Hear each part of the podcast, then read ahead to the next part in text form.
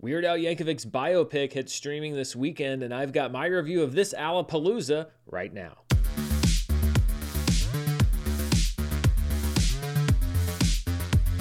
Hello, everybody, and welcome to my review of Weird, the Al Yankovic story, the sort of biopic of Weird Al Yankovic. And let me just say right up front that from as far back as I can remember, I love Weird Al. I listened to all of his albums growing up. My mom knew the parody songs more than she knew the actual songs that had been playing on the radio. Trying to catch the video for Amish Paradise was literally the reason that I started watching MTV. Now, if you don't know who Weird Al Yankovic is, first of all, I, I feel sorry for you, but secondly, he grew to fame and popularity in the 80s and 90s by making really high quality parody versions of hit songs. And then once those became very popular, he sort of built on his own popularity to build a Weird Al brand. He's one of the most likable, lovable people in show business, and that's what makes this movie in particular very funny. I'd heard about this movie being in the process for quite some time, and they actually sent out a couple months ago an email from the publicity company that was handling the press tour saying, Hey, if you would like to submit for doing interviews with Weird Al and the cast of the movie, let us know. And I immediately replied and was like, I would love to interview Weird Al uh, in a virtual interview. I would package it with a video talking about how much I love Weird Al and growing up with his music and everything. And they got back to me like right away, like suspiciously fast. And they were like, No, Denied. Sit down. But that's okay because the important thing here is the movie and what I actually thought of it. And I will say that if you are in the market for a parody music biopic about a parody musician who got famous in the 80s, then this is a very specific thing for you. Weird is appropriately not really a Weird Al biopic, but a parody of one. It's directed by Eric Appel, who cut his teeth directing a lot of comedy videos for the internet, a lot of stuff for Funny or Die, and it actually is based on a Funny or Die parody trailer from 2000. 2010. The trailer version of Weird starred Aaron Paul as Weird Al Yankovic. He couldn't come back for the movie, but director Eric Appel did, and the movie was actually co-written by Appel and Al Yankovic himself. So it is a quasi Weird Al biopic co-written by Weird Al. Now, weird is admittedly niche. Not everybody is going to know what it is or really understand the humor behind it, and I think that its existence is really owed to two things. One of them being the streaming wars, which has all of these different companies looking to get a leg up on the competition. And this is why I think the Roku channel funded this project because it is a very buzzy project, and it's honestly the first piece of programming I can ever think about talking about from the Roku channel. The second reason I think that this movie actually exists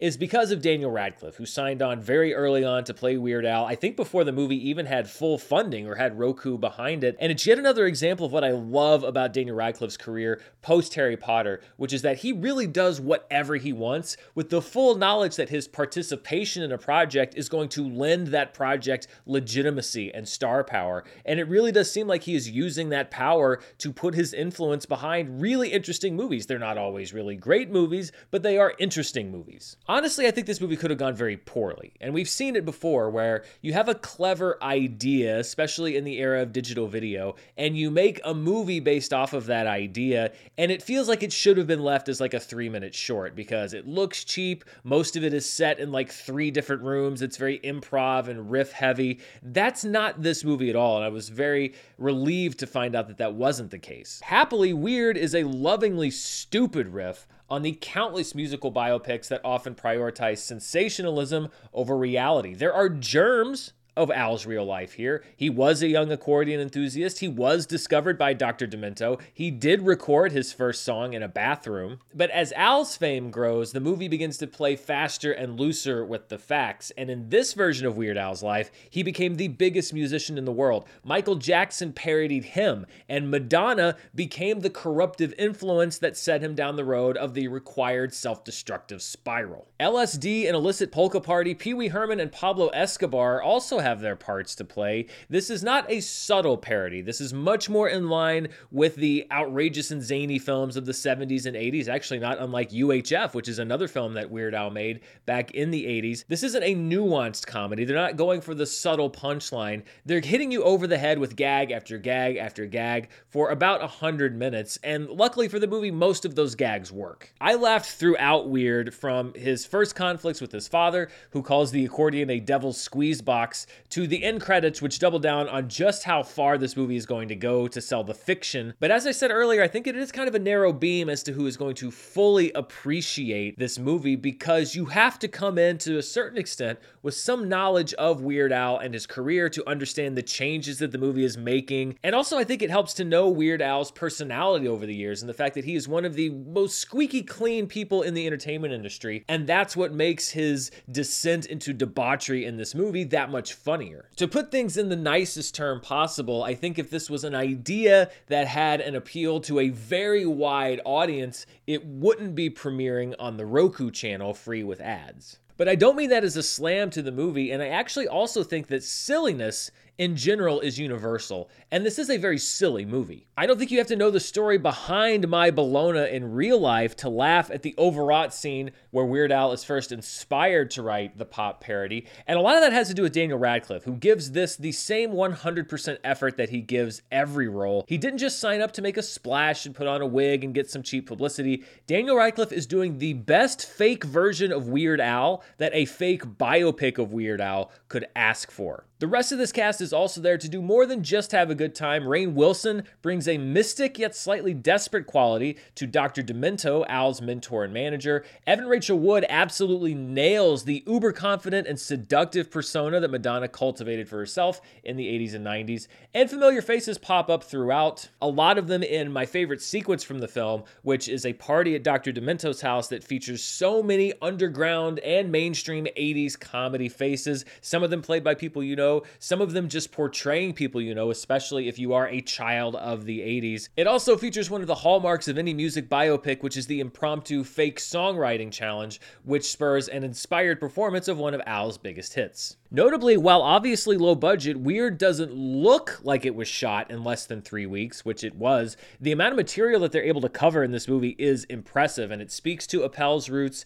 in the uber resourceful world of digital filmmaking, particularly for the internet. And you can see how his skills have developed from those roots to making this movie. Making a movie like this so quickly with so many moving pieces isn't easy, and, and it would have been easy just to say, okay, we're going to shoot most of it in a room here and just cycle people in and out. There's there's an ambition to this movie, and it really shows on screen. But I think that not only Eric Appel deserves credit, but also the cinematographer and the camera team, the production designer, the costume designer. This movie looks like it had more resources than I'm sure it did have, and that's what you're going for with low budget filmmaking. Weird isn't perfectly executed. I think that there was probably five or 10 minutes that could have come out of the movie, and not every joke lands. Some of them are made a couple times too many as well, but it is delightful delightfully silly. And I like silly movies because there is no ego or pretension to a movie like this. It takes a lot of guts to be as dumb as this movie is, but it is fearlessly dumb